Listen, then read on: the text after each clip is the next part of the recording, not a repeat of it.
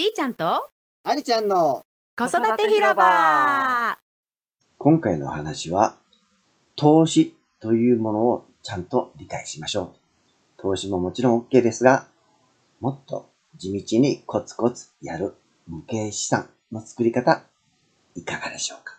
さて、どんなお話なんでしょ確かにでもそのファイヤーっていうさ、生き方でさ、日本人の人が30歳で、あの、まあ、リタイアしたっていうのが去年の10月だからに本が出たんだけど、その中でも、その人は、その本当に、もう結構その人16、18ぐらいから投資を始めて、やっぱそういう、その、その株トレーダーをやってた時期は、本当にストレスが半端なかったって言ってて、それは本当にお勧めしないって言ってて、だから、あの、なんだっけ、株式投資、あの、月、なんか定期預金みたいな感じ。でさ、うん。月々これ、月々これ。って、で、出てきた、出た配当これ、これって言って、で、もちろんそこの中にもあるんだけど、なんかそれもなんか全部分分配するって言ってたな、ハイリスク、ハイリターンと全部それぞれ持ってて、みたいな。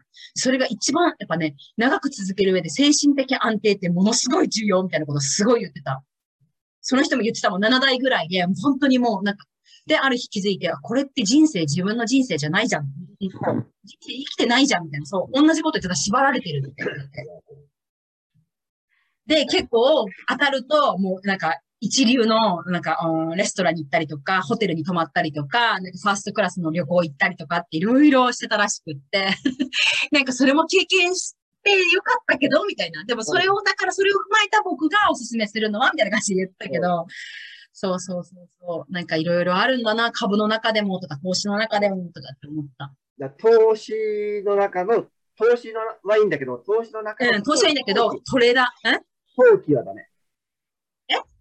株式投資って皆さん言うけど、株式の投資は、この会社を応援したいとか、この会社を長期に持ちたいというんだったら、配当金とか、そうそうそうそうそうとかね、あるけど、山とかあっても、長期の値上がりあるけども、うん、になるとギャンブラーになる。そうなんだ。うん、だから投機投機。えーうん、それがその、資本の木で、機機械の木ね。投機っていうのは、ギャンブルなんですよ。投資は応援なんですよ。うん、うん、うん。その、それでその、その会社が出した利益が分配されてっていうことだよね。うん、うん、うん。で、えーデイトレーダーやってからわかるんだけども、一番儲かるのは長期の投資。そうだよね。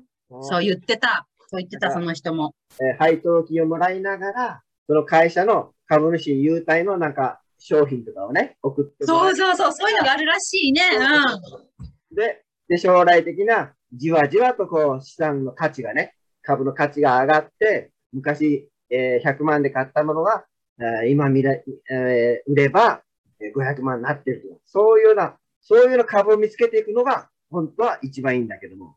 うん。短期でね、儲けようなんてつけれることを起こしてたら、そうだよ、そうだよ。まあ、そういうようなこともありましたということで。ええー、すごい。そうなんだ。何でも知ってるなぁ。だからそういうのもさ、すごい大事な知識だと思うんだよね、ママたちにも。まあそういうようなことよか、やっぱね、一番いいのは無形資産。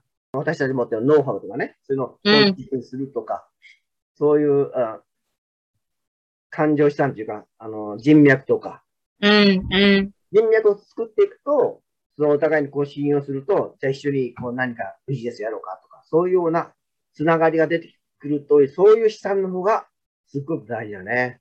うん。